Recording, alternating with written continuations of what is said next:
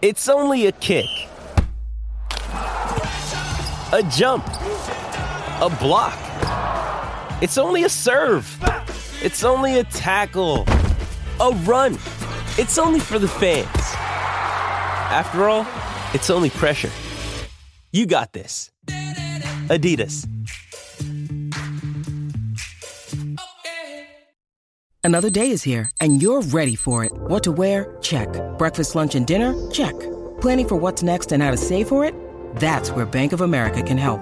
For your financial to-dos, Bank of America has experts ready to help get you closer to your goals. Get started at one of our local financial centers or 24-7 in our mobile banking app. Find a location near you at bankofamerica.com slash talk to us. What would you like the power to do? Mobile banking requires downloading the app and is only available for select devices. Message and data rates may apply. Bank of America and a member FDIC. When you need mealtime inspiration, it's worth shopping Kroger, where you'll find over 30,000 mouthwatering choices that excite your inner foodie. And no matter what tasty choice you make, you'll enjoy our everyday low prices, plus extra ways to save, like digital coupons worth over $600 each week. You can also save up to $1 off per gallon at the pump with fuel points. More savings and more inspiring flavors make shopping Kroger worth it every time. Kroger, fresh for everyone. Fuel restrictions apply.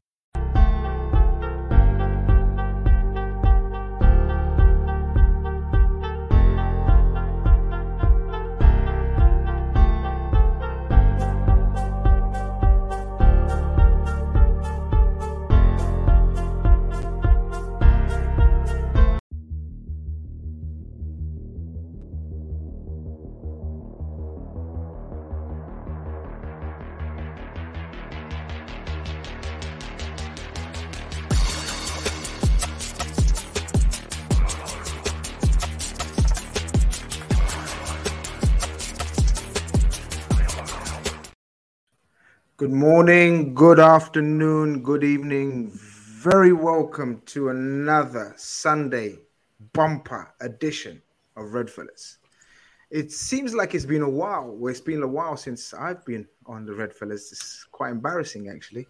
Um, kind of missed you guys. I kind of missed these faces, even though we speak every day in the WhatsApp. But it's good to be back, guys. It's good to be back. Maybe some people are saying I've been hiding while the results have been good. So I've been like the good luck charm while I've been away. Liverpool have climbed up the table and back in contention, or are they for a Champions League place? All will be discussed. All will be discussed. Of course, I've got the red fellas with me. Of course, they're looking amazing, all in their little boxes to us, but in their humble abodes, really. Uh, how are you guys in your little boxes to us? Steve, first and foremost, come to you. Uh, How's things? How are you? How are you coping with this uh, top four race? Yeah, it's kind of one game at a time, and very frustrated with the half-assed effort that Wolves put in. Um, I expected a bit more from them, um, but that's kind of hope and clutching at straws a little bit because for Wolves to go to Man United can get something is, is unlikely, isn't it? If we're being honest, we just we just keep going. All you can do is win your games, and, and, and if it comes to the end of the season and, and we don't get it, then we've a solid foundation in terms of results and mentality to to look towards to go into next season. So, look, if you end up with top four off the back of eleven good results, that's a bit weird, and it shows the lack of consistency in the league itself. And ordinarily, eleven good results is not enough to get you top four, and you can honestly, justifiably say you probably didn't deserve it. If we get it, brilliant. If we don't, well, you kind of reap what you sow. There's so much inconsistency down the line that we, you know, we couldn't put results together. We lost games we shouldn't have lost. Nottingham Forest, in particular, games like that. They're difference makers where we are right now, those games, and you can look at them now in isolation and say, what if? But doom scrolling will be the death of us all. So you just kind of have to get on with it and accept it. If we make it, brilliant. If we don't, then we got what we deserved, and we must we, we do better next season. It's funny you you, you use that word deserved, Evan. I. Uh... I, I maybe naively no no I'm way too experienced on Twitter to be naive right but no naively I tweeted um, we don't deserve to get top four because I was a bit frustrated stroke angry stroke emotional after the Man United Wolves game so I just tweeted out we don't deserve to get top four. We just haven't been good enough. And that's all. I didn't give it no context. I didn't give it the reasoning why I said that, or what I mean by that. And then obviously, some people like it, thousands don't. right and you've gotta you've gotta face the the music in terms of people how dare you say that we can still do it how dare do man united deserve it do newcastle deserve it no blah blah blah blah i don't know if you saw the tweet but if you didn't what would you make of a statement like that from doesn't matter if it was me forget me if someone says that to you we don't deserve top four we haven't been good it's not been good enough or something words to that effect what would your response be well i think my initial my initial thought would be, well, if you don't provide the context, then the internet will happily provide it for you. Uh, that that's that's the thing about Twitter, man. You you uh, you know you tweet I like apples, and you have a bunch of people replying to you saying, why do you hate mangoes so much? You know what I mean? That's just how the internet works. It's part and parcel of the game. Maybe maybe if you think you were being naive, Grizz, then then then you probably then you probably would be. I will say I I don't I don't fully understand uh, sort of the the doomsday reaction to the United Wolves result because uh, I mean the, the team that I think was less likely to drop points that were chasing Newcastle they they dropped points when, when they really when they really shouldn't have. So I'm looking at this round of fixtures from the weekend and I'm I'm thinking cool. Like we like we have required results to go our way when we had no control over them and we're still alive with three games to go, I think I think we've gotten luckier than I thought we ever would have. I would have thought it would have been mathematically beyond us by this point. But things week after week, knock on wood, seem to continue to keep going our way. So I really didn't understand the reaction. Plus, you know, a team like us, we played Wolves how many times this season? Four times. You can comfortably say they're crap. If you expected them to go and beat United at Old Trafford, I'm not quite sure what what to say to you or what you were expecting. Uh, Dinesh says, "Evening, Grizz and everyone. This shows how good this Liverpool team have been last five years, pushing City and other fans need to show respect to Liverpool. I think this is on the back of. Uh, thanks, Dinesh. Of course, this is on the back of Conroy, the Arsenal, whatever you want to call it. I'm not going to call it a debacle or bottle job. Uh, we know it's not like that. You know, um, I'm not going to be reactionary and say all of that stuff. To be honest with you, I'm just going to say Man City do or done what Man City do." But a lot of people maybe are changing their views, or are they? Like in terms of what a what a monumental effort it was for us to not only compete but actually pip this juggernaut of a Manchester stroke Abu Dhabi investment. Yeah, absolutely, guys. And I think um, I think Cav mentioned it earlier in the season. There was there was far too much ignorance towards how good this Manchester City team are. There was all this. They're not the same team. They're falling apart. Whatever. For the past six years, barring the season we we uh, won the league, they can go on mad runs like we have as well. You knew they could do that. They'll probably go uh, unbeaten to the end of the season now and just make it look like a, a relatively easy finish. Um, we knew the level. I'm quite happy someone else has knew the level. And to be perfectly honest, I'm not going to say the bottled or anything like that, but you, Arsenal were in a very strange position where they could have afforded to get beat 7 0 by Manchester City Etihad and still won the league or been in a great position if they'd beat the teams they should have beat, i.e., 2 0 up, 2 1 up against West Ham, missed a penalty, um, 3 1 down to Southampton at home, who are bottom of the league, not good enough. So, in that respect, they've just seen when the pressure's been on, they've not been able to do it. And you're against a team who are just like the experience, the quality, they're just there and you know they're there. And it's just like, I couldn't believe how people are like 10 games to go, 15 games. Oh, Arsenal won the league. You can never write off Manchester City. You've seen that. And it was actually quite it was quite fitting that another team have experienced what we've experienced. And then when people are like, oh, we can still get in it, you know, drawing with Southampton, you can't draw games against Man City. It's either lose or win. You have to win. Draws are useless. And I think it showed that with Arsenal's form recently. And that's what we've had to deal with for years. We drew with Spurs at home last year. I think Luis Diaz scores. And we thought we'd, we, we, we'd all but confirmed we'd lost the league. That's the standard. They went up to it and City were. And it's, it's done. And do you know what, Grizz? I think the thing is, they probably missed the opportunity as well. I may be wrong, but next season I feel like there's too many things. They could still still got a very good team, but I feel like other teams will come back into it. Obviously, us hopefully, and it may be one of them. They'll be in the Champions League. They can't put a fully rested team in total a first. different, total so, different, so, so, different. It was very reminiscent. I, would say we were more a flash in the pan with Rodgers because Yeah. it was kind of you know, a perfect storm. Suarez was unbelievable. They've still got the roots of a, a very good team. Don't get me wrong, but we didn't have European football that season as well. If you reflect to Conte's Chelsea, they didn't have European football when they won that league as well. So Yeah. I do feel like it's opportunity lost. But you know what? we know how good this team are, so it's it's not a surprise that Man City are going to win the league. hmm Uh, Football Carnage with a picture of me pointing at you very rudely says, "Please hit that like button on your way in, please." Um, if I was you, I'd do what he says. You know, what I mean, just yeah, exactly. Uh, just hit that like button. That's all he's asking for.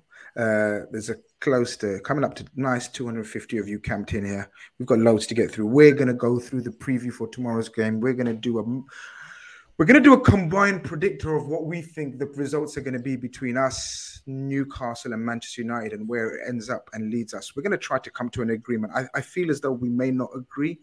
Uh, I feel as though one of us is going to have to take the final decision. It won't be me because that will come across as bullying. So, who's the youngest?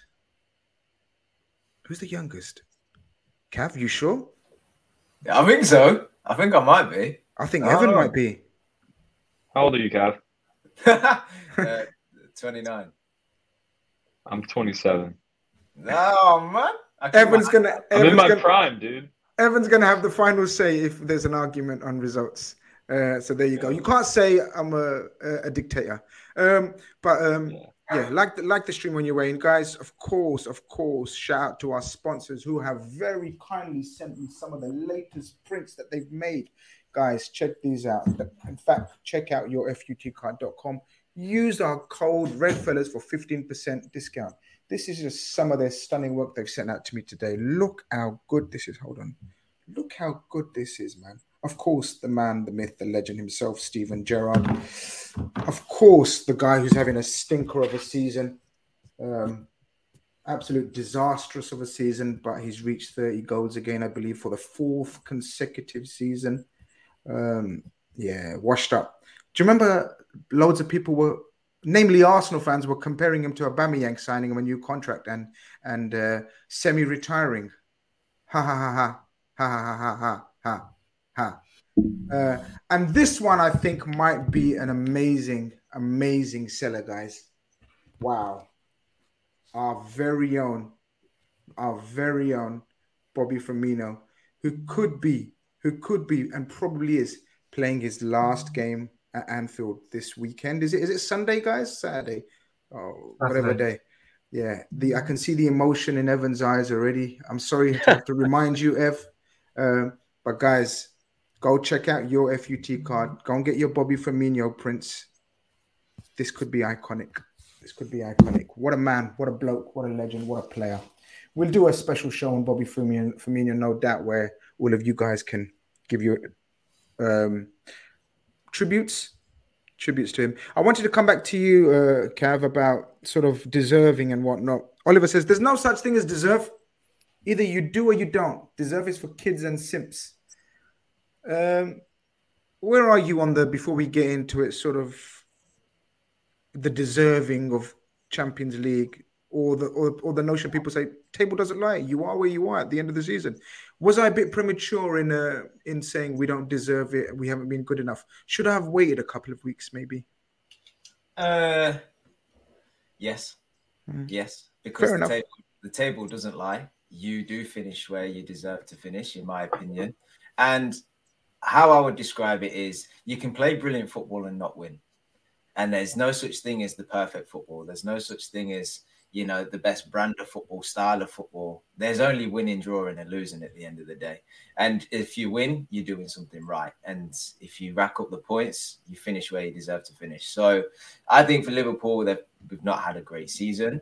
And we seemingly are getting our points towards the end. But it doesn't matter because always round you play 38 games. So if you win 11 at the start, you, you or in a row, or you win 11 in a row at the end, it's the same amount of points. We all like to talk about the run in, and that comes with football pressure.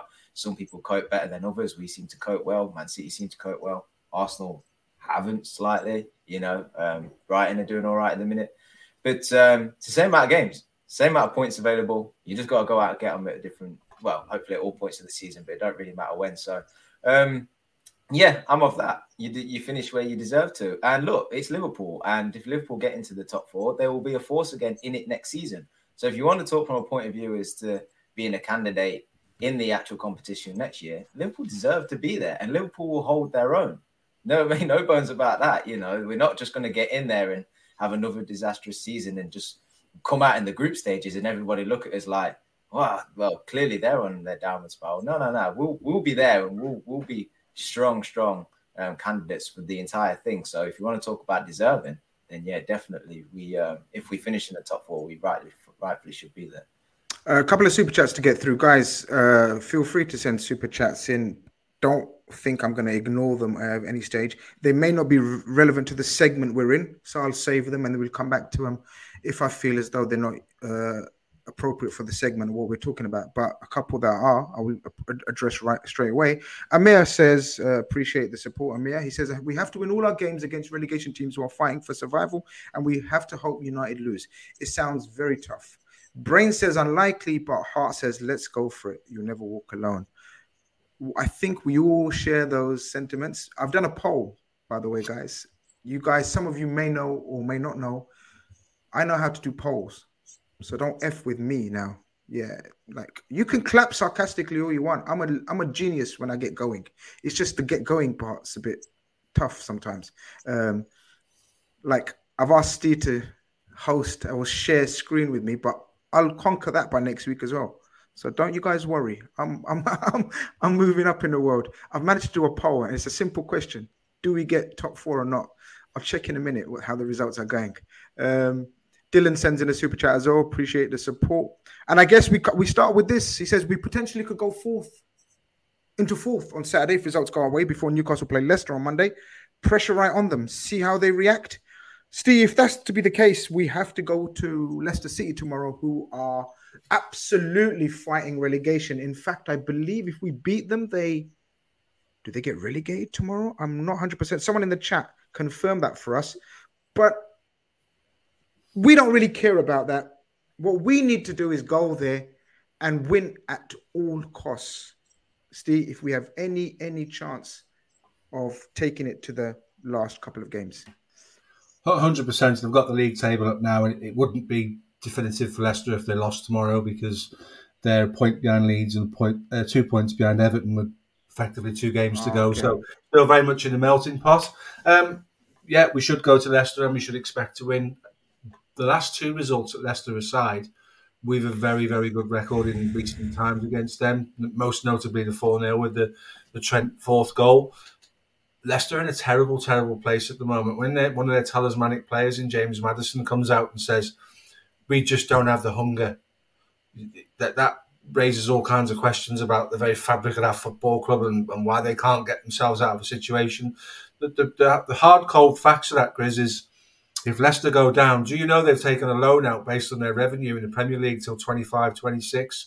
They are absolutely knackered if they go down, mate. It could, it could be catastrophic for them in terms of their financial operating costs.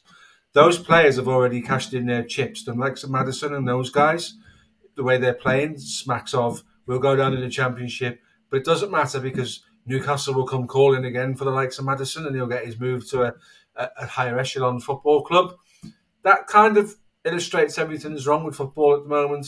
You look at that squad on paper: Harvey Barnes, James Maddison, the three lads at Daka, Iheanacho, Vardy, Ndidi. You go through them, the list of players. They're down there because they don't have the, the, the, mentality to, to fight those battles. They thought they were too good to be in that position, and they just expected to rock up one day and everything would go back to normal. So that's a mess. Leicester's an absolute mess, and and for me, I think I think they're down, personally speaking, because the mentality isn't there.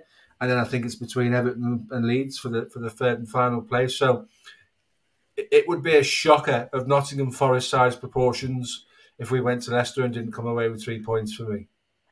Evan, do you share that confidence? Are you prepared to confidently say Leicester City are down and speak damningly of them, or are you one of these guys? We've been here before, especially this season. Um, have we learned anything in your humble opinion, from playing these bottom teams? How do you approach, as a fan, first and foremost, mentally, and then we'll get on to how do you think Liverpool should approach it?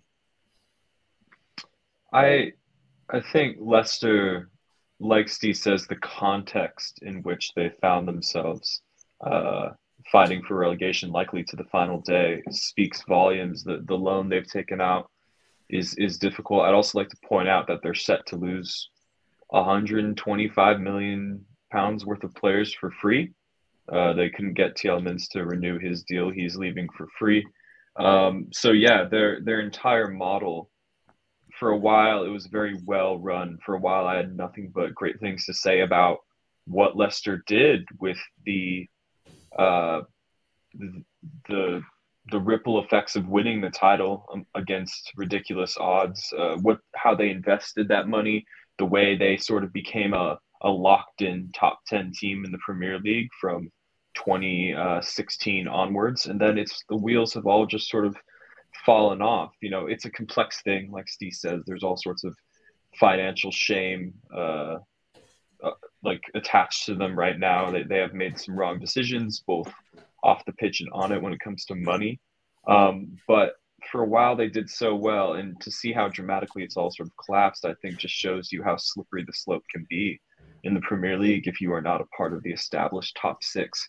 Because many many of us uh, for the last like i said six or seven years would have put leicester as you know finishing sixth seventh eighth in our premier league prediction tables at the start of every season. We had them as a lock of outside the top six just outside it and to see how slippery that slope can be i think is is a tale of warning to to many of the teams outside the traditional top six um, it's not going to be an easy game uh, obviously they have everything to fight for However, there's all sorts of things, you know, being said like James Maddison saying, I don't know, maybe we just don't want it enough. Maybe we're not hungry enough.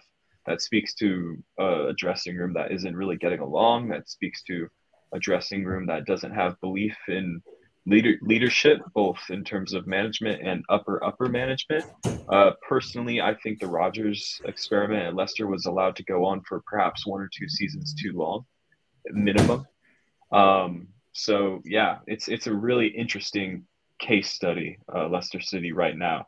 Um, I think it's, but like I said, I think it's going to be a difficult game because um, there are plenty of players not named Maddison, Tielemans, players who aren't comfortably going to get a move right back up to the Europe's top five leagues if they go if they get relegated. Relegated. There's plenty of those players who see Leicester City as their primary life jacket of staying in the Premier League, and they will be fighting until the very last minute of the 38th game.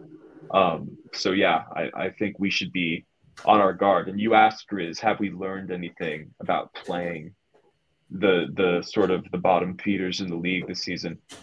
I don't know if we've learned anything about them, but I think we've definitely learned some things about ourselves. And I think we will be perhaps more on our guard than we were, say, uh, at the Vitality Stadium against Bournemouth after we thrashed United. Um, Zuberi, of course, my co-host on the Call-In Show, which has been temporarily abandoned, stroke suspended, uh, but we will be back. We will be back. Don't worry. Long summer ahead. Me and the captain will back. He says, "Big up to the panel, Grizz. I still got the spreadsheet of us getting top four, so don't stop believing in Gakpo and FSG. Don't stop believing in Gakpo and FSG. Alisson scores again in my lifetime, I don't think we'll ever reach those levels of magic, suspense, yeah, thrill. I don't think ever, ever that would be. I think the only thing that beats that in Premier League history is the Aguero moment. Honestly, guys, that Alisson goal is, was sensational. But big up Zuberi. Speak soon, my friend. Hope you're doing very well.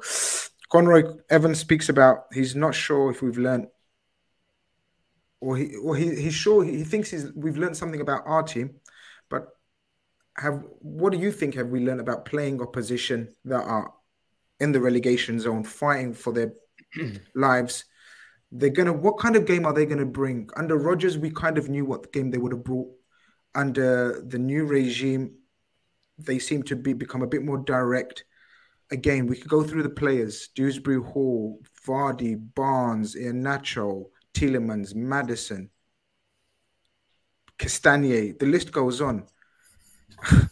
they are, but again, we come back to the they are where they are. They deserve to be there because, like Steve and Evan uh, says, says they, they haven't performed and but we have to be wary. How do we approach that? So forget everything else. Steve's given their uh, opinion on what the situation is. How do we approach it, Jurgen Klopp, in terms of let's get towards the selection and team lineups and tactics? How would you like to see us approach it?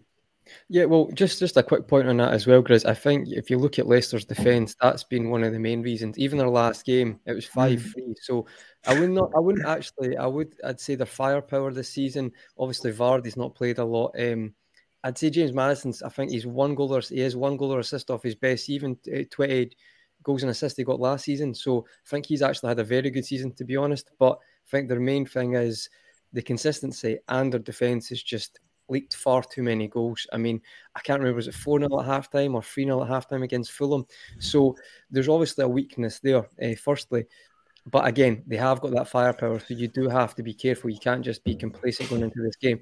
I feel for us, the way we operate Trent, especially against Leeds, and I know that's not a lot to go off, but that's the one I can think of straight away against a relegation team away from home where we struggled. And obviously, we won that game very impressively. That helped a lot in that game as well. Um, we just Trent, he's positioning it and the ground he covered, just allowing to set off passes or plays. I thought that really helped. So I think that again will be a key area. Um, that hopefully will be the difference maker. Um, so looking at that, and if we, I won't take too much on the team, but I feel like I had a, a bit of research before I came on today for who we start at left wing. Now, obviously, you've got the choices are Nunez, Jota, or Diaz. I think for this game specifically, Castagne's played it right back a lot for them. I actually didn't like Castagne. don't think he's the worst player, but he's not had a great season at all. So I feel like if you put a, a Diaz on him, I feel that you get quite a lot of success. So for the first point in the lineup, I would go towards that. And I think with Trent and his passing ability, like he showed against Leeds, I think that'd be an area we can really hurt them. Not sounds very obvious because he's our most creative player, but again, I feel like that could be the difference maker. I, I just wanted to add one thing as well, Grizz, um, mm-hmm. On which is completely went out of my head there.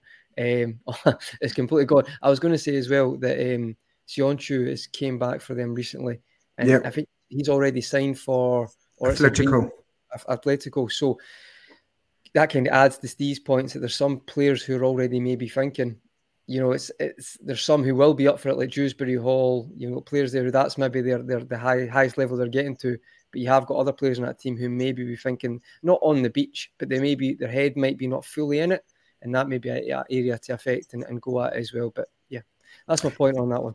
Cav, I, am I'm, I'm thinking it's going to be an absolute humdinger of a game because I do I do think this is their last hurrah type scenario.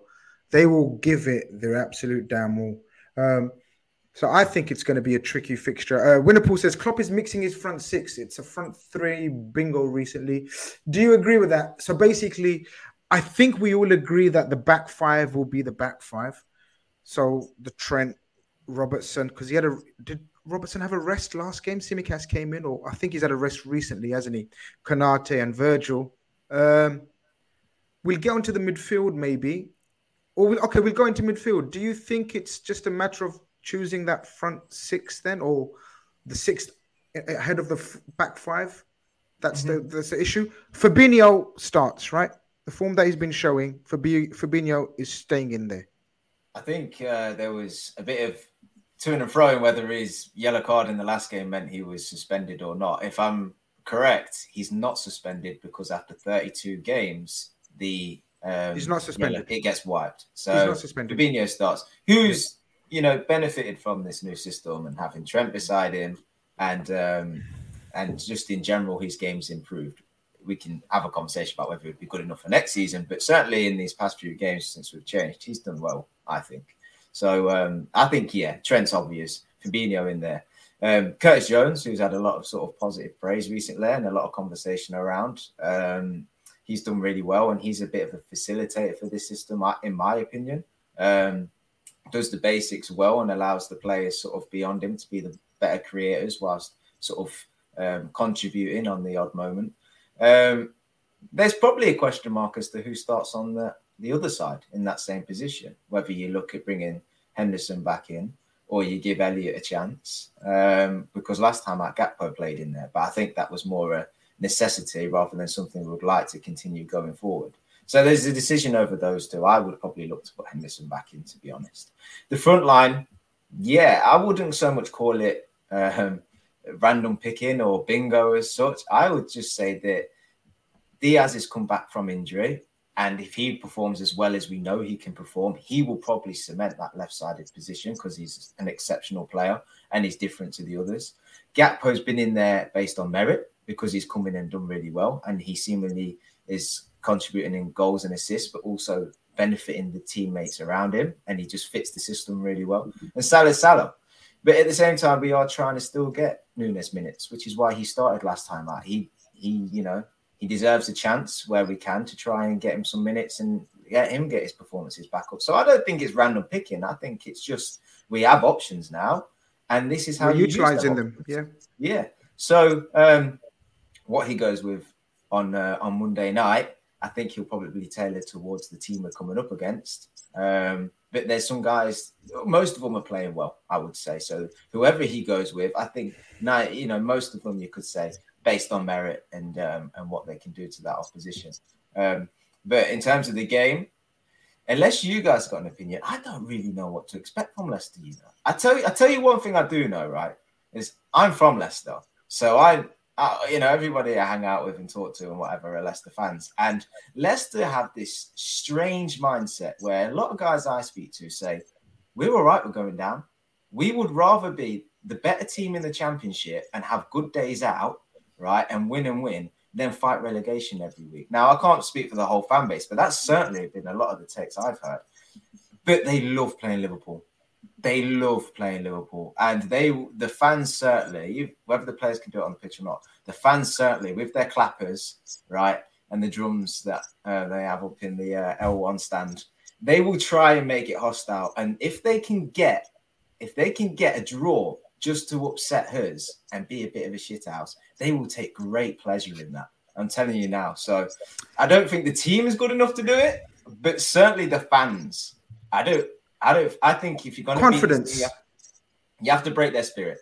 Break their spirit. Make sure the fans are, you know, oh, what are we doing here? And leave early or whatever it is. But if they stay in the game, best believe not only are they fighting to stay in the league, but best believe the fans will want it. So we've got to manage the game properly. I think. We do, Steve. You done a, a preview on our friends uh, with the friends Redmen TV with a with a Leicester City fan, I believe. Um, what was the feeling from Leicester City's point of view uh, in terms of what are they going to bring to the table in this final? I don't think it's the last home game of the season. I think they've got one more. People people are asking, is it their last home game of the season? But I'm with Cav. Like Leicester City are one of those teams that can turn up, rock up with the amount of attacking talent that they've got if it all clicks for them, they will be very dangerous. But if we gain control and control very early on, they could also crumble as well. Um, what was the Leicester City fans' point of view? Um, yeah, much in the same as what you guys have said.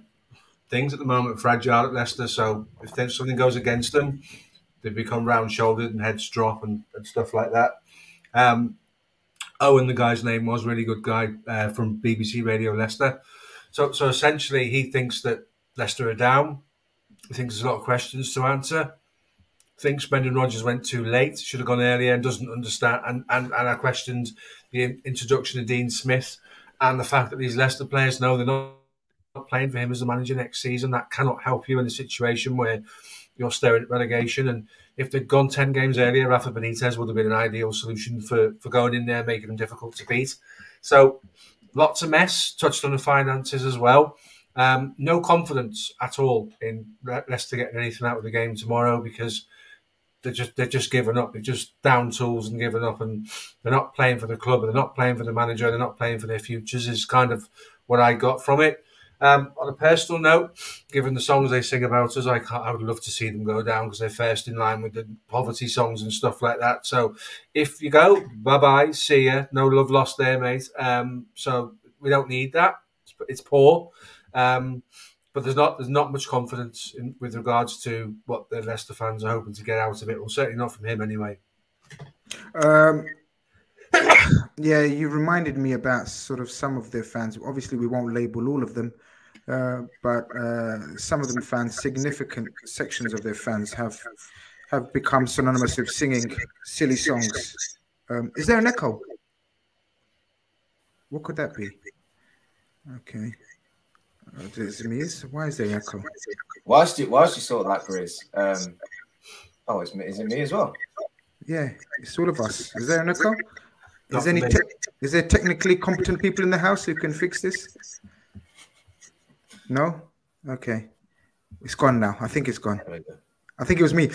Ev, sorry. Oh, go on, Ev. Work. Kev, was you going to say something? Because I was going to ask Evan some something. Just on. just on the chanting, and it shouldn't be a point we really push because we, we've got much better things to talk about. But I think perhaps the going down into L, uh, League One, going up for a League Two and stuff, they they brought a lot of that kind of mentality with them. Even when they do the goal kicks, you know, the whole sort of build up and you know chant afterwards. It's like, come on, this you know, you're not better than that. But just I think that's perhaps where it's come from. Not that it's right anyway. Um, Liverpool 12th man says Leicester's last clean sheet was in January 28th, and that was against Walsall. This is a game to make up the goal difference against Newcastle. Ladies and gentlemen, we're not doing this, man. I'm not doing this goal difference thing. Have you forgotten last time we've done this kind of thing? Crystal Palace, Christian and all that mentality. Let's just win. For me, let's just win the game, get three points, and pile on the pressure. And straight after this, guys, we're gonna we're gonna do a bit of a prediction prediction game between us, see how we end up, where we end up, and then we'll have some transfer chat as well. So as you guys are still coming in, close to 350 of you, know, smash that like button. Still not 150 likes. Normally we get about 60% of likes, which is a very good ratio. So let's keep that up. Um, it's good to be back. It's good to be back on Red Fellas. I missed you guys. So uh, like and subscribe if you haven't. Ev, you're not bothered about goal difference and all that kind of shit. We're way too past that and mature for that. We need to control the game. We need to. Are you expecting us to really play on, like Steve says, the the vulnerability, the the lack of confidence amongst the fan base and and and players alike? And are you? Do you want a fast start, or are you possibly like me and how we've started our games with a sense of control? and containment recently, especially with the Trent moving into midfield, outnumbering teams and just killing off the atmosphere. What do you think we should do tomorrow? Because there is an argument to be said let's get that early goal and smash their confidence to bits and then control it. Yeah, absolutely. And I think given the team that we've been this season, less about them, more about us, we've struggled to control the game script. Um, as Americans like to say, Americans love to say game script. Um, it's applicable here because I think we would be so much better off in the table, perhaps definitely not in the title race, but we would comfortably be within the top four if just in a sample size of five to six matches prior to Christmas, we had just managed not to concede first inside 20 minutes.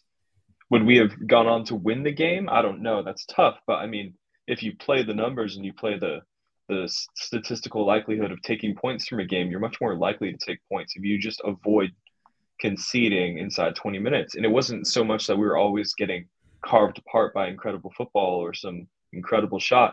We would just shoot ourselves in the foot.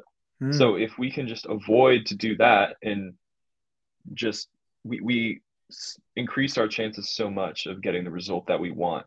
It's so it's less about scoring early. Scoring early would be great, Grizz. Long story short, of course, we all want that. But if we can just avoid just not making silly, you know, schoolboy errors on the pitch inside 20 minutes, then I think we should absolutely take control of this game. And you know, it would be one thing if there was all sorts of rallying cries coming out from the players and the fan base about staying up and, you know, staying positive and there was a new manager who had brought a feeling of togetherness. But like Steve says, you know, the, the quotes from Maddison don't bode well. Tielemans definitely leaving. Maddison definitely leaving. I'm pretty sure Söyüncü has already publicly declared he's joining Atletico Madrid Yep. uh, in the summer. So a lot of these guys, the, the star players, a lot of the star players already have a foot out the door and could probably care less. So I do hope we play on that sort of culture of insecurity uh, at the club right now. And the best thing we could do is just not play down to their level inside 20 minutes. We could just do without, you know, you know, Alisson making a, a, lame pass, one of the center backs making a lame pass and just giving them a chance. So if we can just manage the first 20 minutes without shooting ourselves in the foot, then I absolutely believe that three points will end up being just a formality for us. Lamberts kind of agrees with you. As he said, we need to start how we started against West Ham. We actually controlled play. None of that basketball, 300 miles per hour back and forth ball. Leicester would thrive off that. And it's kind of true. The, the players that I've mentioned and named would love it to be an end to end, almost like a five-a-side game of football, right? They, I've just named you kind of five, six, seven-a-side players who would love to just end to end with no actual discipline and desire to get back and play in shape. But we are better than that, and we need to show that. If we don't, he's right. Leicester will thrive off that. Keep control, he says in capital letters. Saying that, Con, uh, before we move into the predictions of what we think will happen in the next few games, give us your lineup and we'll kind of agree with you. So I, I, we're assuming Henderson and Fabinho because Henderson was arrested. I think it's safe to say Curtis Jones keeps his place in the team. Mohamed Salah keeps his place in the team. And then your other two, you you was mentioning who plays on the left and who plays through the middle. Who are you going for? Yeah, I think Gakpo one hundred percent. We just I know you missed it. Um, you weren't able last week, Grizz, but I think we, we all I think you've been in agreement that Gakpo's football IQ uh, and his ability to be adaptable. Guys, especially sorry, especially away from home. Are we in agreement that he seems to be an integral part of the way we play away from home recently? I've noticed that. I don't know if you guys agree. Yeah, more so than I, home. Yeah, I, would agree with that. I, I, think to me, he just seems like a clever footballer. To be honest, you can mm. tell the difference between one who is very clever and who one who isn't. And I think he just understands the game. Um, and I feel like you you to me, he's, I think uh, Cavs mentioned earlier, he's cemented this place for me. Like he's he starts straight away. He's came to a, a, a team in very poor form.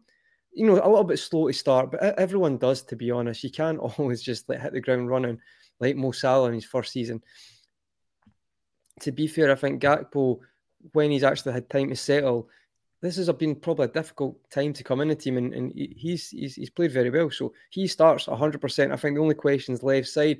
Again, I mentioned it earlier. I think it'll probably be Diaz with the aspect of Jota coming on, definitely 60, 70 minutes because 60, 65 minutes.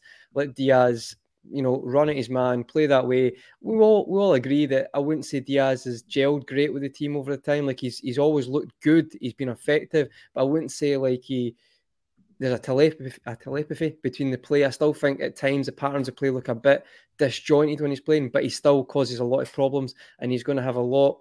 His ability will cause a lot of problems for Leicester's defence, and I think as well, obviously the performance against Spurs getting that goal, confidence up. He looked really good, or looked very good. Not very good, looked very decent in that game. So I think, yeah, he definitely starts for me with Jota coming off the bench. And Nunez is third choice right now for that side from me. Uh, you got to go on what you're seeing, and those two are ahead of him, in my opinion, right now. Anyone have any disagreements before we move on with that front three or the rest of the lineup? Someone might think Elliott needs to come back in the team, or someone, one of you, mad. Uh, mad uh, numpties might think we need to throw all four in there again. Are you guys mad? Anyone mad? I I, I just I just want to concur. I think Gakpo centrally mm. is first name on the team sheet uh, since in, in, the last two months. I, I think mm. he's he him and Trent him and Trent's move central have been so integral in us controlling possession and controlling games and not having it be the back and forth hoofball and you know, reducing the game to physical battles that saw us drop so many points in the first half of the season. Suggests then that it's just that left-sided up for slot, uh, uh left, yeah, left-sided slot up for grabs. Yeah. Are we doing? Are we all saying? So, so it's basically Diaz, Jota, or Nunez. Yeah, and I, I think, I think. Uh, Sorry you muted me and I didn't recognise it. Um, I think Jota might play. Um, Ricardo Pereira's in contention to play with Castagne moving across to play on the other side. Um, so I think I think potentially Jota might get the nod, but listen, it doesn't really matter. But whoever going in, going in there will will will give him a tough time anyway. But um, yeah, he seems to like Jota. I'd rather play Jota left and central at the moment because I can care with the rest of the lads. What Gakpo's given us in terms of football IQ is ridiculous. Um, he just he just holds the ball so well, and, and his, his decision making is is a cut above what we, when when he's not there. So it doesn't really matter who plays left side for me. I think the key element of it in going forward is Trent, like you said, Grizz, is um, I think it might have been Evan, is, is Trent and and uh, Gakpo in the middle. Cav, left side. I just it's, it's really interesting because we're at a point now where we have options and we're all like choosing Gakpo. fun? yeah, it is. Yeah, and Gakpo's in based on merit, and he's been brilliant. Spoke about him earlier. Salah, Salah. So they really question the, the the left side or whether we put someone in the eight and we go with the four forwards. Um, Gakpo did that last time out, but I'm not too sure it worked that well. It, if he's gonna do it, it's something that needs to be worked on and worked For sure. on. I think it's just the only thing that springs to mind is I love Luis Diaz, right? And I expect him to just be so skillful, flary, cook anybody that's on there, whether it's Pereira, Castagne, Luke Thomas. I, I think he'll do up anybody. But at the end of the day, Jar gets goals. And and and I think, you know, how can you not put a guy in that yes, he maybe doesn't do all the flary and easy on the eye stuff like Diaz does and doesn't get you off the seat like he does, but he walks away with a goal or two.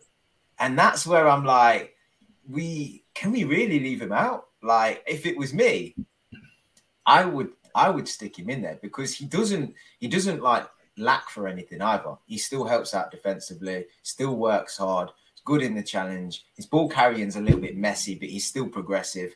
He links up with Curtis and Robbo down that left side pretty well.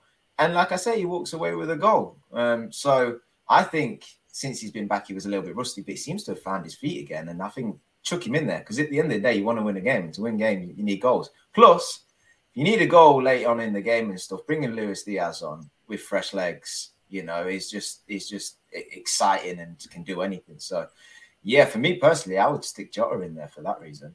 Lovely. I love when we don't have a definitive answer. We will disagree and have differing opinions. Brilliant. Which moves us uh, nicely onto the next segment where we do try to predict our next few results. Steve, I don't know if you want to share that screen. We've found a website that can help us assist with this. Um, so obviously we we're playing Leicester City tomorrow. This is is this our game in hand, isn't it? So this will be our game in hand, right, lads? Am I Yeah. right? Grizz, Grizz, on this one, before we get to us, if you guys can see the screen, on week 25, in order to shape the league table, boys, we need to agree on some results for the games in hand to get to the definitive answer at the end of the, the section.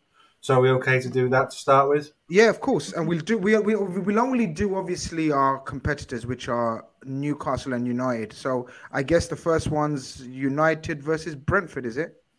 No, on this on this Oh, one, it's Newcastle Newcastle versus Brighton, which is, a, which is a game in hand from week week game week twenty five. So we need to decide what we think is going to happen in that game. Take it away, whoever wants to see after after today, Brighton putting in a performance a- like that. Go on, Ev. You go such a first. mixed bag. Such a mixed bag, Brighton, uh, these days. Which which Brighton is going to show up? Is it going to be the Brighton that lost to Everton or the Brighton that just ended Arsenal's title run? Uh, I, I suppose let's let's meet in the middle. I'm going to go for like a chaotic two-two draw. Um, that's that's kind of what I'm feeling. Um, I think Newcastle are showing showing signs of fragility down the stretch. I mean, every team's got to be tired, so I'm gonna go for a chaotic draw. I'm backing that, not for the sake of agreement. I, I genuinely think Newcastle won't lose, but Brighton have shown something, and they they played magnificently today. Conroy, are you? Yeah, What are you I, I think I think this game's actually very interesting. I think Evan said that as well because Brighton genuinely might have been the worst performance of the season against Everton. Like they were horrendous defensively, mm-hmm. all over the place. Tactically, De Zerbi was at a shocking game, got lots wrong in transition. So today, you know, I think his comments after the game, he's saying you'll see the real Brighton. So that that actually probably was a good thing for us because it, it they didn't kind of just get, get complacent. They really showed their quality today. I thought they were superb. I thought they played like the home team. It's quite embarrassing to be honest that they got they played off the park by Arsenal. Now we've had that, but at home stadium at Emirates chasing a title to get played off the park like that, it was yeah massive performance. For me, I think we have to remember that Brighton are obviously chasing this as well. Now, it's very highly unlikely they're, they're going to get top four, but they really want to cement European football, and I think today it really can push that home. I'm not just saying this to agree with you guys. I think though you've got that factor, but you've got to remember St James's Park as well. Like people keep saying Newcastle not been in bad form. Like they drew against Leeds and they lost to Arsenal, who've had a better season. But out with that, they've had some emphatic results and St James's Park to add that into the mixer. I think that's going to be bouncing for this game. So that'll kind of create its own impact. So I think, to be honest, I'm going to meet in the middle. I think because of that, it'll be 2 2. I would say, though, I think if you're a fan of like the tactical aspect of the game, this matchup's going to be really interesting because Howe and De Zerbi have been two of the best managers this season. So For it's gonna- sure. I, I think it's going to be a very, very interesting tie, but I think a draw. For sure. I think we've spent way too long on one result, guys. We've got to keep it moving. So, um, Just we love football too Sure. much, Chris. We just I know, I know. You guys are football connoisseurs of the highest order, but keep an eye on the time. Kev, Okay. uh, what you, That's Kev, gone in. That's gone in, boys. Sorry, that's gone in, and it's it's amended Newcastle's points tally to Right. 67 after 36 games. Right. So then everyone's played the same amount of games this way? Not yet, not yet, because we've got to go to week 32. We've got we've got to deal with the games in hands to start with. Sorry, go Um, ahead. Brighton at home to Manchester City is the first game in hand we need to talk about. Man City. Do we need to talk about Man Yeah. City? I- Yeah, let's just give let's just give City two 0 and we'll call it a day. yeah, yeah, yeah. City are imperious at the moment, people. Okay. City And don't then stop got- it too, though. Yeah. But but, Yeah, but yeah, regardless, yeah, it won't. Yeah, exactly. For the sake of the result, yeah. Okay, and then Manchester United versus Chelsea. Uh, that's a home win for me because Chelsea are dreadful.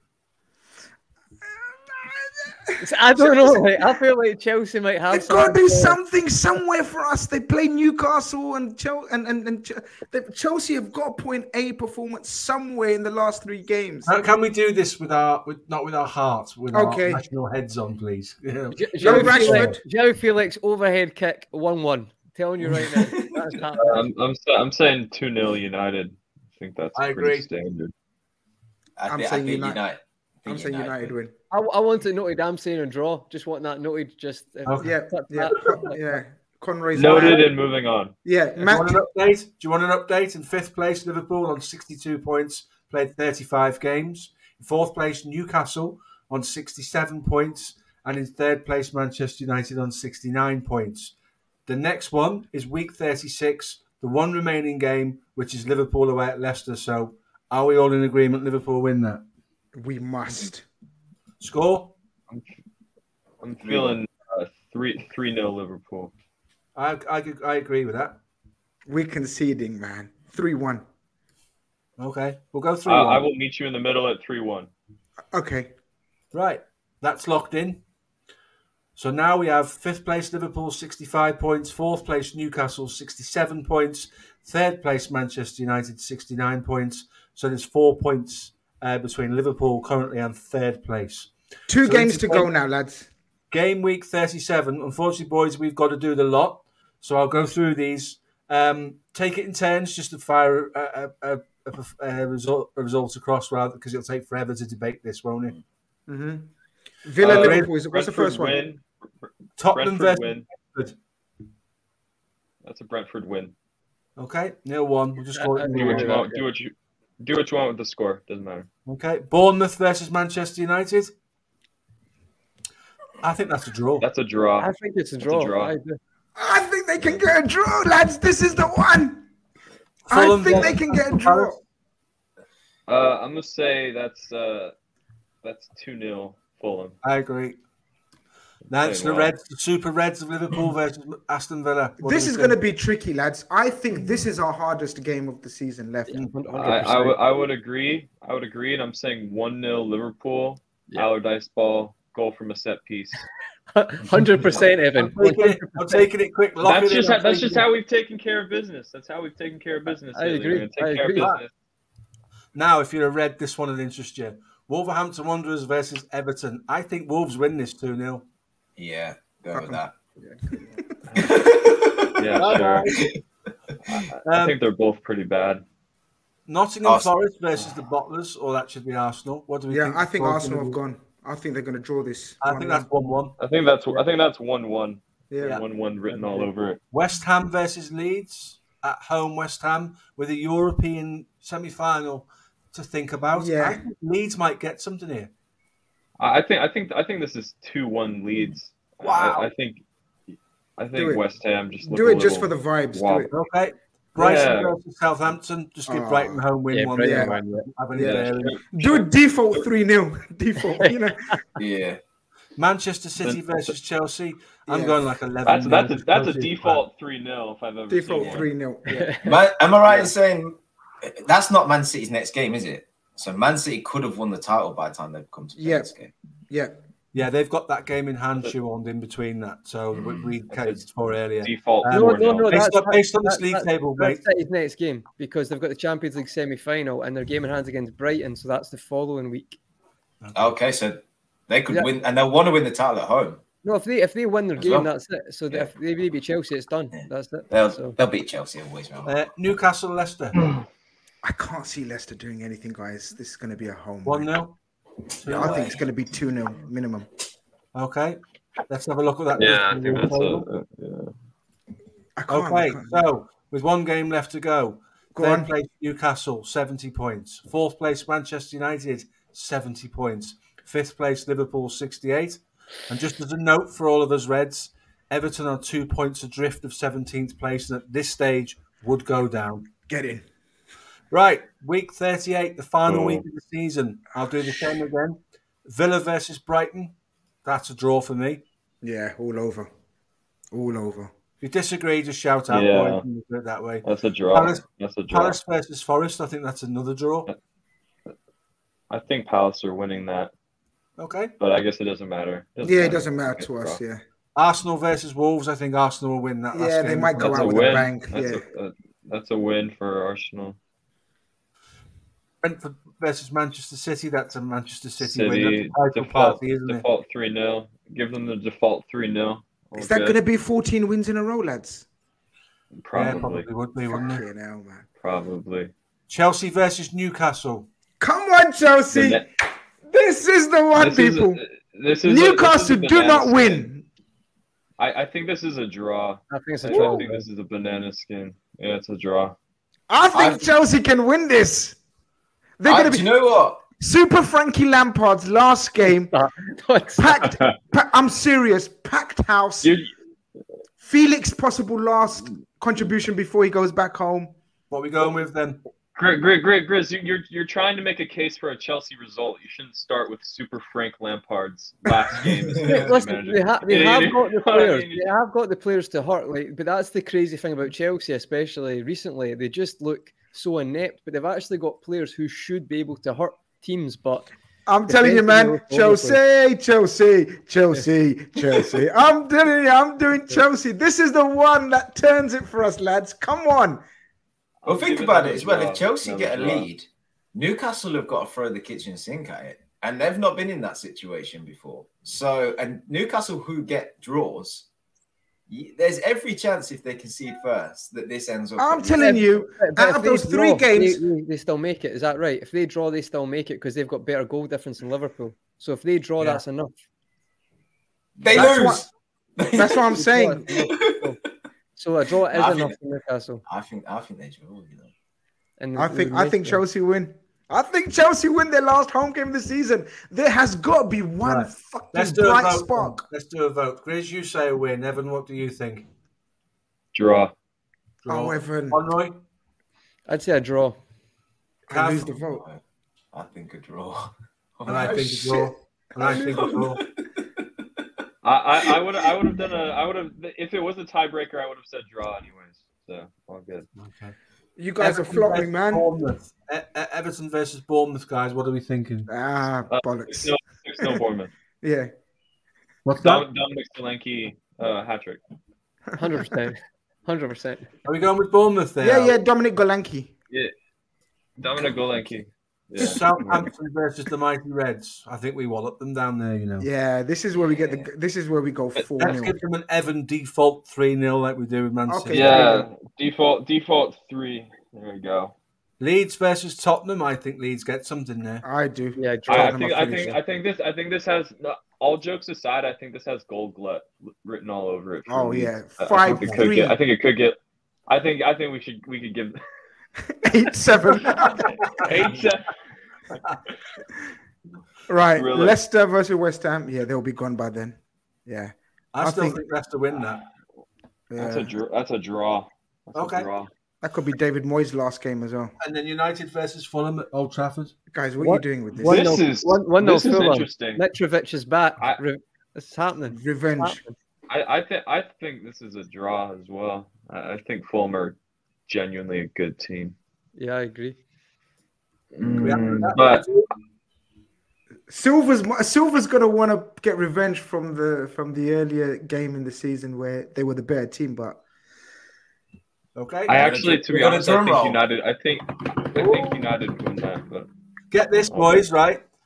Third, fourth, and fifth all finish on 71 points. this And Liverpool finishing fourth place because their goal difference is Yeah, seven 0 seven 0 coming back. 7-0 coming back. to Man United. Manchester United, 100%. guys, this would be That could happen. the ending of endings, and especially aligned with Everton going down up the other end or uh, down at the bottom end. Uh, yeah, Pixelate Picture says, "Oh my days." That's exactly Imagine us. happens. Imagine this goes exactly hey, like that. Steve, Steve, can you scroll to the relegation side of things again? Like, I, I would just want to point out the faith we all seem to collectively have in Sam Allardyce. Where like Leeds are going to be fine. Leeds are going to be fine. They're beating Spurs. You know what I mean? They're getting all these results. Uh, this, I mean, this is just this is Premier League culture right there. You know, Sam Allardyce gets you five points clear of safety in the last. Guys, This is, this is games. football heritage. Evan. This is football heritage. It is no. This, is- this is Premier League culture. This Oh, boo! Uni- United Reds come and uh, uh, boo, uh, dampened us, but it enjoy Thursday football lads. Boo! You're sweating, son. You're sweating. That's why you're tuned in to Red Fellas on the Sunday night, right? That's why you're tuned in to Red Fellas exclusively Liverpool chat on a Sunday night because you're sweating, my friend. You want to know the insights. You want to know are we looking good? Are we confident? Hell yeah. We're confident. Listen, for us right now is a bonus. We have been look, all jokes aside, seriously, we have been dire. There's no getting away from it. People were trying to come back at me, as I said at that tweet, and saying, "Oh no, but we've done this and we've done that." We put no Liverpool Football Club scrambling to get top four in the last couple of weeks on the back of the last season, regardless of whose fault it is. I'm not doing the blame game. We've done that all season. Owners, recruitment, manager, players. It's a combined effort. It's been a horrible, horrible season. So right now, we need a good positive ending to take into the following season. Do you remember the COVID season? Uh, sorry, the injured season where we had all our players injured and we got into the top four by winning our last nine games or whatever it was, one defeat in 10 or whatever. And then we went on that charge where we nearly won everything. well, this is what we need to do now. We need to to win our last three games, see where it lands us, and then leave it into the owners and Klopp and the recruitment people's hands and bring in the right players, the right personnel, the right positions, and we definitely, definitely go again. I think it's possible, and we do that. And of course, that segues perfectly into sort of a bit of transfer chat. We obviously know Paul Joyce, Chris Bascombe, Dominic King, Neil Jones, all of the tier one Liverpool journalists have suggested the names that have been banded out that are on top of our list, i.e., Alexis McAllister, i.e., uh, Mason Mount, uh, and there was another one. There was another one, Gravenberch. Okay. Gravenberch, Agate. Oh yeah, yeah, yeah, Yeah. yeah. yeah. So we know the names that are being linked. Of course, midfielders is the is the the absolute must that's been neglected in the last three four windows. So we must address that. But we've discussed on this show as well in recent months, guys, and I'll I'll come to Cav first. We've discussed recently, or not recently, last couple of weeks or before that as well, that slowly but surely we've seen a weakness in depth and reliability and availability in the centre back area as well, right, Cav? So therefore, we needed to hear of some links. We heard about the Inacio links to the Sporting Lisbon centre back earlier on in this um, month or a couple of months ago. We were linked with Gvardiol, but then obviously very quickly extinguished because of the price range. Uh, today, I, someone I speak to and I trust uh, has told me that we made an inquiry for Jurrien Timber, the Ajax right-sided centre back. I believe he plays right-sided centre back. Uh, do you know anything about him? And are you surprised we're linked with a right-sided centre back, or does this kind of tie in with what we're talking about? Because he is known to be able to play right back as well, um, and tie in with the Trent scenario. What do you make of that? Yeah. Um, so I think we do need to sign a centre back. Um, question marks over what Matip might do. Konate has his odd injuries. Virgil um, hasn't had a great season, but I think he'll I think he'll have a better one next. It's more the Robbo situation for me as to why I think we need somebody, and it's because he's now being asked to play in more of a back three whilst getting forward when the opportunity presents itself. But I think he's still trying to figure that out. I'm concerned if he doesn't figure it out next season, where that really leaves us, and I think it might leave us exposed in games at times. To be honest with you. I think at times we sort he sort of overcovers and leaves a lot of space in there for overloads. And once teams switch onto that, we've seen it with Trent on the other side that it can be a way to get at us. Um, he deserves a chance to sort it, but I would like to see somebody come in that could sort of facilitate that role that is also left-footed. And so Timberlink's interesting because he's a young player. I think he's 21, but comes with experience. He's um, a Dutch international, and we've with um, Virgil and Gakpo coming in, he's already got people there that will help him settle and find his way. We also, it's really beneficial as well to have um, a few players from the same uh, country and national team because that just helps build um, their sort of uh, integration into Liverpool and yeah. that team morale. We see it with the um, Brazilians we've got here and the Spaniards that we've had in the past and what have you. So something Klopp definitely likes as well.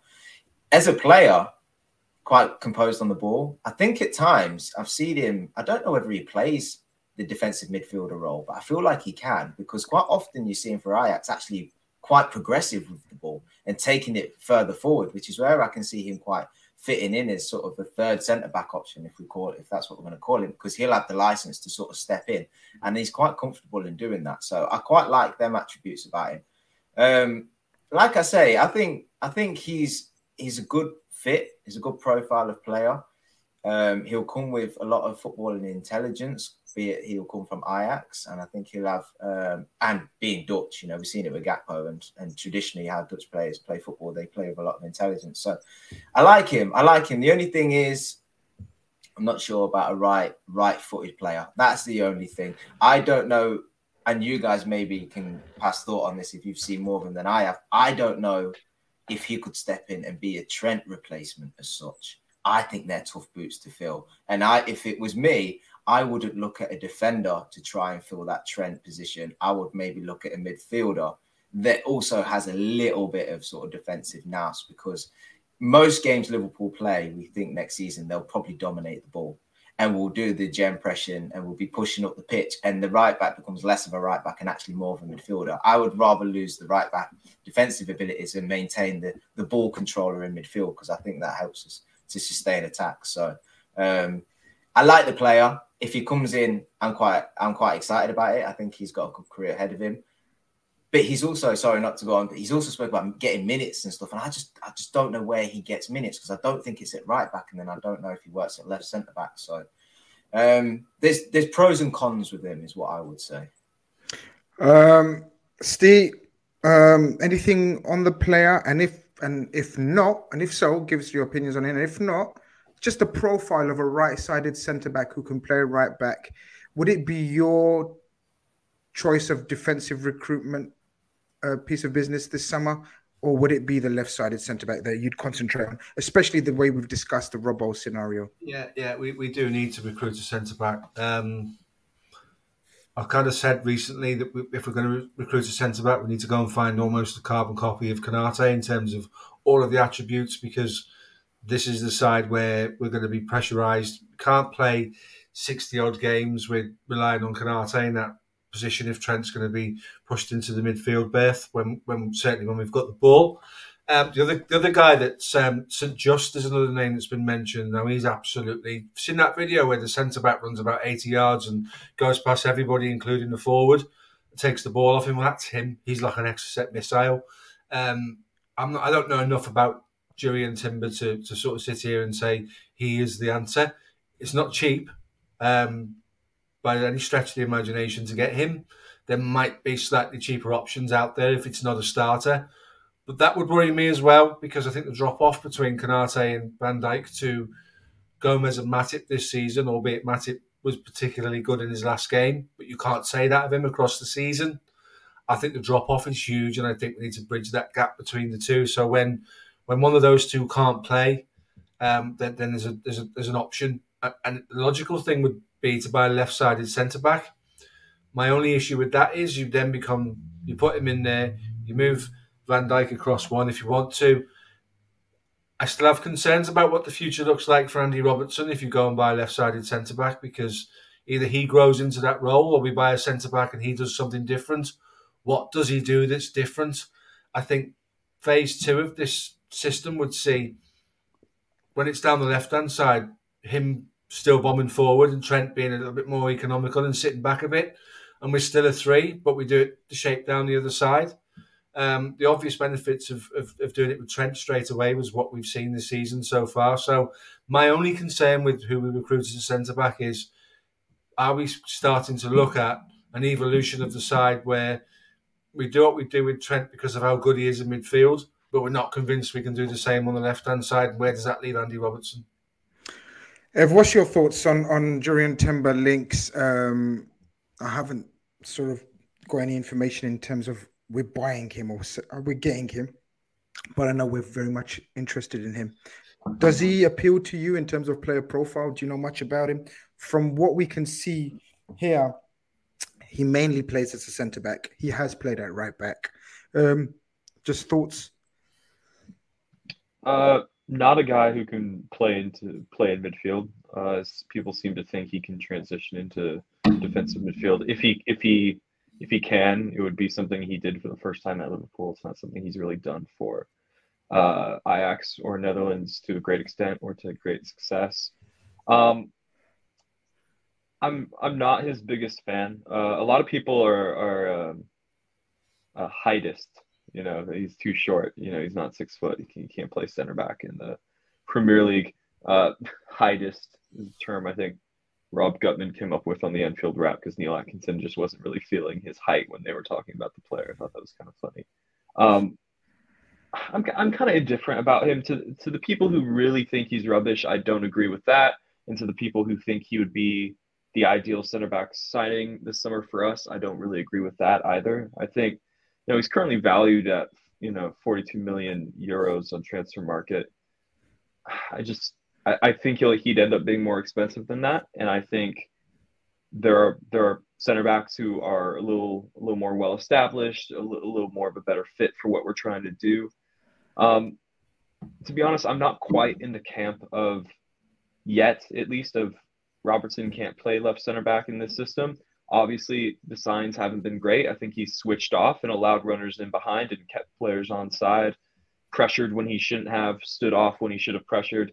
It hasn't looked like a natural fit for him yet, but just based on what we know about Jurgen Klopp, I think he's going to say, okay, well, it's what three, four games. It's not big enough of a sample size to warrant me going and spending a lot of money on a left-sided center back specifically because Andrew Robertson, one of my most trusted generals, has had a patchy start in this new system. I think Klopp's going to think that he can trust uh, a now veteran head like Andrew Robertson to find himself in this new system. Again, guys, that's not my opinion. That's me trying to stay realistic and think about how Jurgen Klopp thinks about the situation. That being said, I do think we will sign a center back this summer, not because of anything to do with needing a left-sided one or anything to do with Andrew Robertson. I do think it's just because I don't think both Gomez and Matip will be Liverpool players at the end of the summer. I think one of them is leaving. It's just sort of a gut feeling I have. Um, it's just it's it's time for one of them to go. Uh, I can see arguments for both. Um, I think Gomez in particular this season has looked pretty poor, um, and it used to be Gomez like the, his big upside was his athleticism. Like there was nobody faster in the league than him, and he was so strong. But now I would say that you know Konate has come in, and he's also that physical freak as well, while simultaneously being taller and better in the air than Joe Gomez. Um, so I, I think what Gomez used to his X factor over the other center backs in the squad, it's no longer exclusive to him. Um, so I'm kind of with Steve. I think you should go out and look for someone kind of like Ibou Konate. Um, but for I think Timber could end up costing in the region of 50 to 60 million pounds, and I'm not really trying to spend that on a center back this summer. I think there are cheaper, more established options. I would definitely be looking at Bella Kotchap from Southampton, who just got relegated. Um, I would definitely be taking a look at Evan Ndicka on a free transfer. You know, free transfers are always great, even if it's not the perfect profile. Um, yeah, not not enormously uh, turned on to the idea of Jurrien Timber this summer, Chris. Conroy Evans not turned on. Pause. Uh, by, by I'm not. Doesn't, No, no, doesn't get that. the blood flowing. No, know? no, exactly. Fair enough. I just stated. I just repeated what you said. Um, Yeah, uh, stating the fact. just stating the fact. Uh, I personally don't think he will be anything in the region of 50, 60 million. I think we're looking at uh, trying to acquire him for around the 30 million mark. Whether we're successful or not, obviously, we don't know. Um, and I think that's the kind of ballpark figure that we're looking for a centre back in terms of how much we're willing to pay. We know we work with restrictions in terms of finances. Um, so taking all that into consideration, Conroy, is he is he one that appeals to you? I'm pretty much with with Evan. He doesn't appeal to me. Wouldn't be my choice. Not the massive massive fan, but we know, especially with our recent acquisitions. Let's look at the trends here, guys. Players of the same nationality or the same nation, bigging up their players, sort of seducing them, saying, "Come to Liverpool. We have a good understanding." Whatever. Gakpo, Van Dijk, Van Dijk spoken about him very highly as well. I think this may have legs, uh, but I'm not sure if if he's the one for me personally. Yeah, no, it's, it's like it's like you know someone who works at a place, so they're getting you at cost price. That's equivalent to what Liverpool Liverpool in general are doing with their Dutch players right now, trying Mm. to put a good word in to get a few Mm. million off the, the top price. It seems to be the way. Um, this one's a weird one for me. Um, I, feel like if you look into, I've done a bit of research before we came on. So, and Evan mentioned the height thing. I'm not totally against that. I think you've seen other players, you know, like obviously the last centre back to win a Ballon d'Or was five foot eight. What I would say though is there's a lot of criticism towards uh, or concerns about Martinez, but I think Martinez has always had a pretty high aerial duel win. I think it was 85%. Like Martinez for a smaller pair centre back does actually win quite a lot of duels. Timbers, I think it's 48%. And our centre backs who even come in at the start, it's usually about sixty-five percent. So we're, I think straight away, if you're you're buying them in, that's an area of concern that other teams are going to identify.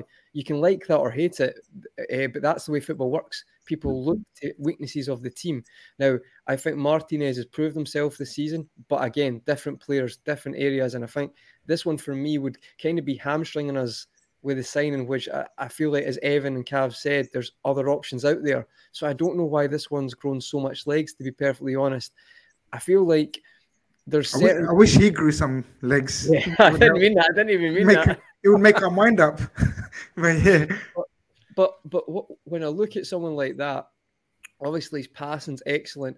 It- to be honest, that if you were a Man City and you were trying to use the way they, they bought John Stones in and try to like you know the way he's evolved over the last couple of years to use him in like a three two two three formation they do now, like I'd get that. But we've never really been like that. All our centre backs we usually buy, they have to be able to be good in the air, obviously be good on the ball as well. I'm not disputing that. But in the Premier League, a lot of the time you're going to have to have that ability as well and enough ability so it's not a you know identified weakness all the time. And when i've looked into him i just feel like there's just too much of a area that could be exploited there. Also yeah that's so that's from my, my uh, initial concerns. What i would say he is young. So if we're talking about buying someone for the future and you can maybe get it 20 to 30 mil 25 to 30 mil i get it. But I, I don't know Grizz. i tend to feel that this player, it may end up costing maybe what 35 to 40 mil. We, we could use those funds on, as you mentioned, uh, Evan mentioned, Ndicka or Bella Kotchap. You, you're probably going to get him for a, a lot cheaper. And I feel like he probably models the type of centre back we use, get him in athletic, you know, quite fast, and then build his game around that instead of doing it with Timber. That, that's just my initial thoughts. Quite happy to be proved wrong because maybe Klopp's thinking is we need someone who's good on the ball straight away because we've not got enough control. But then again, you've basically changed your system to occupy Trent to do that. So it's a bit like, yeah, there's too many things that there's too many red flags where I feel like another signing would be better. And I agree with the- guys. I just feel like this is this would be like a fifth choice option. So I'm a bit surprised it's, it's you know it's the rumors right now, but we'll see what happens. Yeah, look, I, I, I echo those sentiments. I, I echo the doubts, possibly. And by the way, we love, we all love being wrong if it's for the betterment of Liverpool. there's no better feeling than saying, "Oh, we were wrong," and Liverpool have smashed it with this purchase, and they've done it so many times. Um, but w- let's see, let's see. It's one to keep an eye on. I think. I don't think anything's advanced or anything like that, but it's we we we we're active. And we need to be active, guys. We know, we know, we need to be active. Jurgen Klopp has asked for recruits to be to be brought in before the preseason. Steve, when do we go away? Is it end of June? I think so. Yeah, I'm not, not off top of my head, mates. Couldn't tell you, but I think it is then. It's around end of June. If someone in the chat could quickly, quickly check up on that, I think we go away before end of June. So therefore, I'm very, very, or fairly confident that we get at least, at least half, if not three quarters of our business done in the first couple of weeks after the season. That's how confident I am that we will be active, we will be quick. Um, whether we like the players, whether there are preferences, we know how it works. This is fandom. This is how it is. Not all of us are going to agree on the players that we bring in and whatnot, but we all know we do need recruits. We do, and we have to. At the moment, at the moment, we've got no choice but to trust Klopp and his recruitment and his new, fairly new setup. Everyone's is it fair to say, guys, everyone's starting from a fresh slate? New footballing or sporting director, Jurgen Klopp. Because let's let's very quickly, guys, have a quick think ahead and look ahead to possibly, possibly a starting lineup on the opening day, and how much of a difference it will be from the title winning the Champions League winning Liverpool. So we're assuming Alisson's still there. We're, we're assuming for now Trent and Robertson are there. Konate is fairly new. Virgil's new. After that, guys, after that, it could possibly only be Mohamed Salah, who's from that league winning season. Am I right, or have I missed out anyone?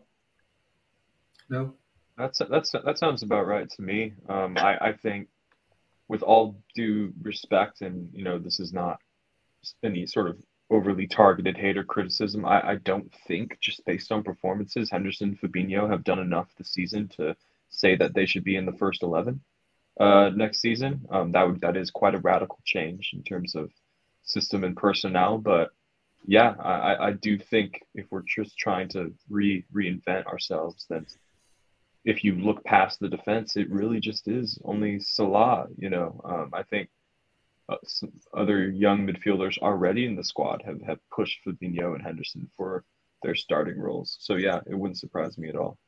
Um, go on, uh, Kev, you was going to say something. I'm just going to give hello. He's been he's been spamming the chat. Absolutely. I've even blocked him for five minutes to see if he calmed down. He's some incessant. I was going to call him an animal. That'd be rude. But you're so incessant. Hello, I've blocked you for five minutes. You've come back and you've just carried on. Update, update. No, I believe Gravenberch is of interest. I believe we've made a bid for Gravenberch. Um, it's been refused by uh, uh, Bayern at the moment, and but I definitely think if there's a deal to be made, if we so choose to do so. But I think we're evaluating if he's the guy that we really want. Uh, sorry, Kath. I was just going to say Curtis Jones was uh, in that in that title winning team. Yeah, but sort of. I know what you mean. Yeah, valid point. But, but he's but he's more. I'd say he'd he'd be more known as part of the Liverpool 2.0 as opposed to that one where he played a minimal part. I think it's fair to say. Yeah, yeah, yeah. I'm with you. But just with, I'll ask you a question, Grizz. With the teams that are going down, do you think there's any quality in them squads that we could maybe look at? We've Always. done it before. Good we've question. got our, we've Absolutely. got some of our best players. We've got some of the legends of legends from teams that have gone down or teams that are down there. Namely, well, Southampton are going down. We already know Sadio Mane and Virgil van Dijk, the best gifts that they could ever have given us. Big up Southampton every time for that. And of course, we know Hull City gave us Robertson. We know Newcastle gave us Gini Wijnaldum. Stoke, to a lesser degree, gave us Shaq. You know what I mean? But but you know there is shouts to be made. Um, Currently, we'll probably do a show on relegation sides transfer targets, so we'll save that.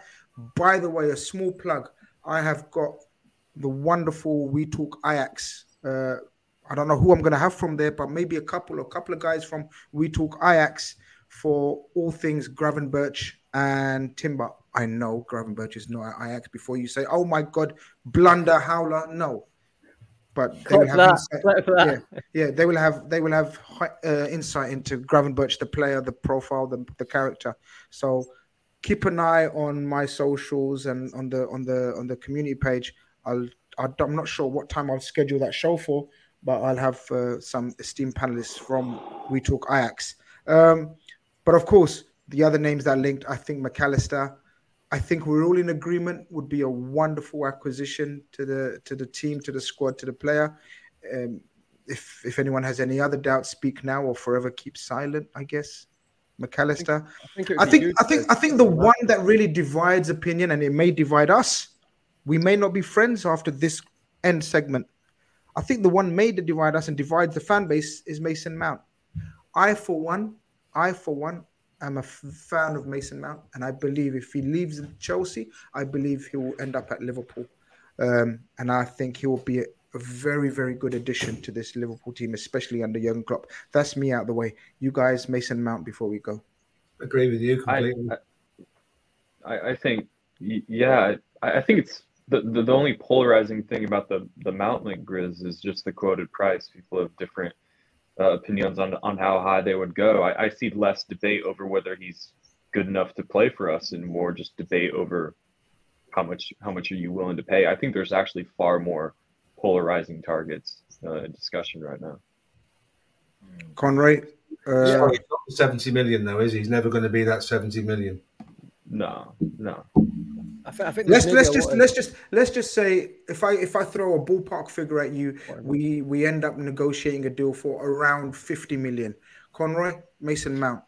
See, the, I like Mason Mount, Grizz, and I've got to be honest. He's not had his greatest season, but I, I think with someone like in a Klopp system as well, I think he could shine. He's got all the stuff he loves. I think he, he has got a, a creative side. What I would say is, if we were going to continue to play the system as well, you've seen with Henderson in the last couple, maybe last five games, that you do tend to go quite wide at times, and that's something Mason Mount is quite good at as well. So even as a, a, a starting as a eight and then moving over to the right wing during during attacks or during phases, he's good there. So for me, I think this would be a good signing.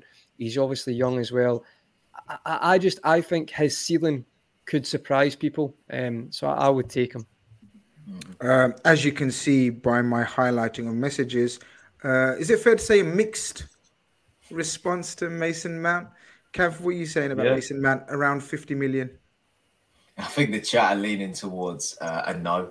I don't think they like that idea. Um, I with Mount, fifty million sounds a lot to be honest, because it doesn't take too much more to get um, a very very good prem, proven player in uh, McAllister or a Caicedo or what have you. I certainly wouldn't like him to be our top top buy, but he's great as a second guy because I like the player. I'm trying to look beyond the season, which obviously hasn't been good for him you know, he, um, I think he's I think he's a good player. We can talk about all his attributes, but I think all round he would benefit our squad in some respect. I think it's a deal I'd like Liverpool to say, here's what we're going to offer. It's in early, take it or leave it, and do, and just make a decision. Don't keep going back and forth. Don't keep negotiating. He's a Chelsea lad. And his leave, if he wants to leave, if the rumours are true, it's because of all of the sort of comings and goings at Chelsea because of the manager sort of uncertainty and will he get minutes and this and that. He might want a, a new environment and a new team to play for. If that's the case, show him the grass is greener and let and give him a deadline and say, yo, come come uh, middle of June. If you don't take, if I know it's not down to him, but almost force the issue and go, we'll look elsewhere if this ain't going to happen. So I don't want to see you start racking up price and whatever to get the player. I don't think he's good enough for that, to be honest. Set your own price. Yeah, I gotta, I, I gotta, I gotta say, I'm, I'm so surprised. Again, like I gotta reiterate, if people are balking at, you know, the price going past a certain point, and they think that's that's silly, and we're not getting a good deal. Totally understand that. That's super subjective, but I mean, this is a guy who not not too long ago was man of the match in a Champions League final. Like, it's not. You you shouldn't be judging him based off of Chelsea's dysfunctionality. Like as a player, he he was like not too long ago the stocks were But very high. The point I make, I I mean, mean- is you've got to use his situation against him. Is what I'm saying. I, Oh, you mean for the No, no, deal? a- a Yeah, hundred percent. yeah, Because- 100% for for a deal for no Ca- Cav, I gotta agree with you. For fifty, if you said fifty million, I'm pausing because that doesn't feel to me like we did a good deal for ourselves. You know what I mean? I, my, my thoughts as a player are less important. Just looking at the numbers, I'm, I'm feeling less and less like it's a good deal if it's anything north of 45, if I'm being quite honest. Kalen, Kalen says just a more technical Henderson. That's my God, blasphemous. my God, if he That's turns out to be to if he turns out to be uh, as successful as Henderson has been in the last five years and is more technical, win-win. I don't know if that was meant to mock him. Is there an echo again? Oh God, is there an echo? No. Who is it?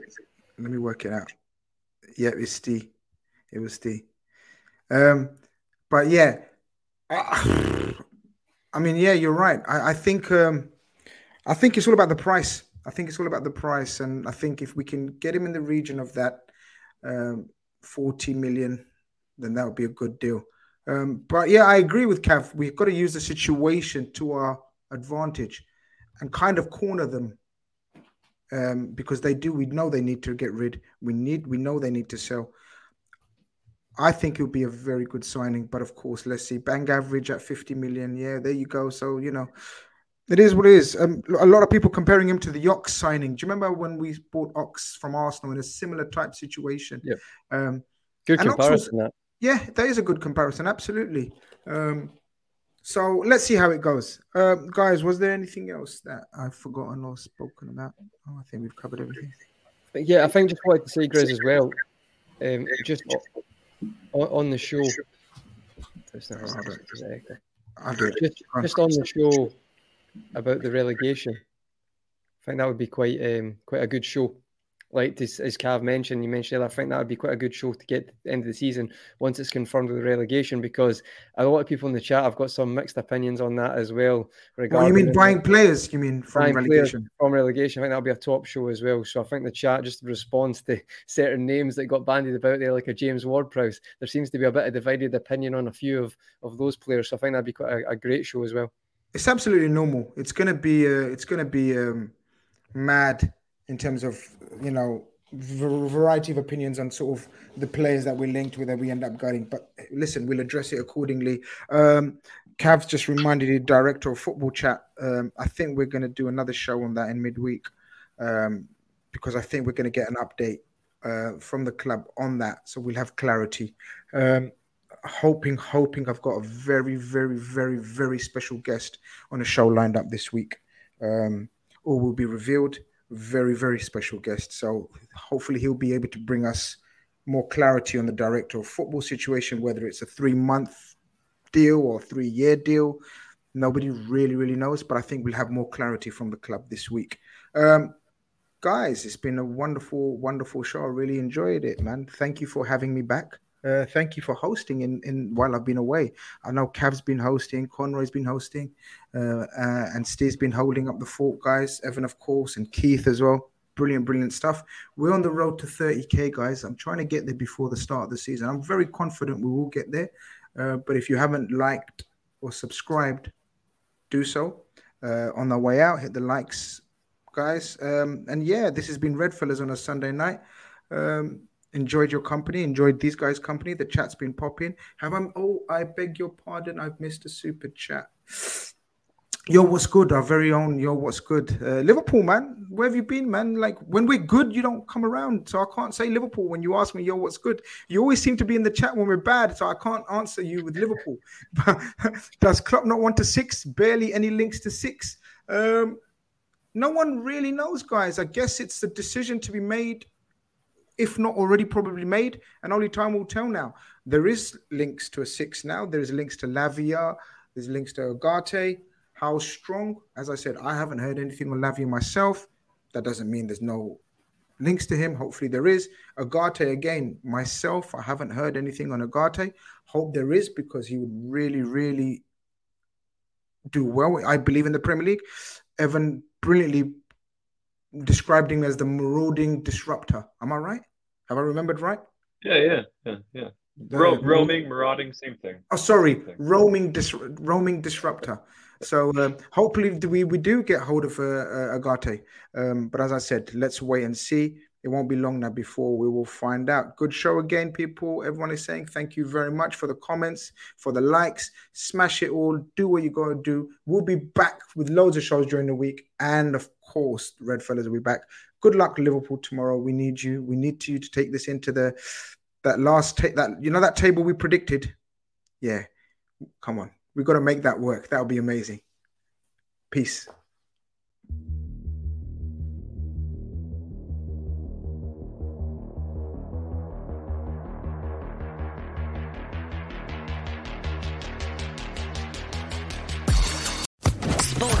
Podcast Network.